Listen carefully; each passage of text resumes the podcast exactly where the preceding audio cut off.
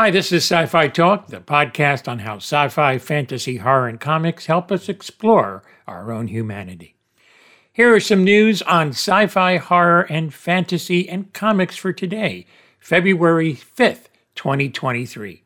Collider reports that Percy Jackson and the Olympians has wrapped shooting.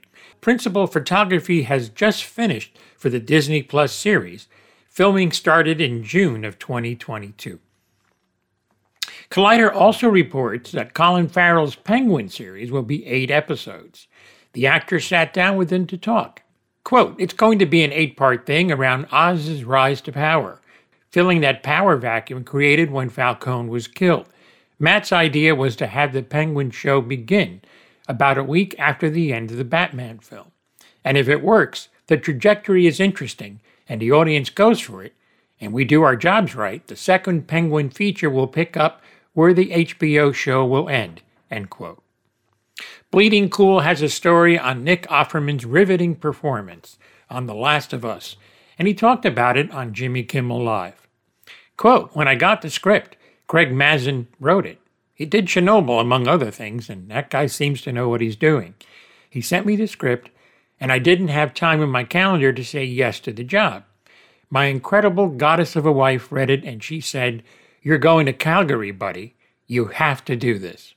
When the reactions came in since the episode's airing January twenty-ninth, it's a tsunami of wonderful, generous plaudits after the episode began airing on Sunday.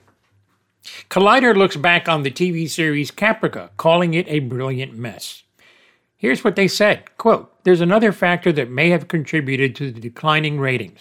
The show was never quite sure if it wanted to be a sci-fi drama or a gritty crime epic," end quote. Today's bite is on the V R game Doctor Who Runaway.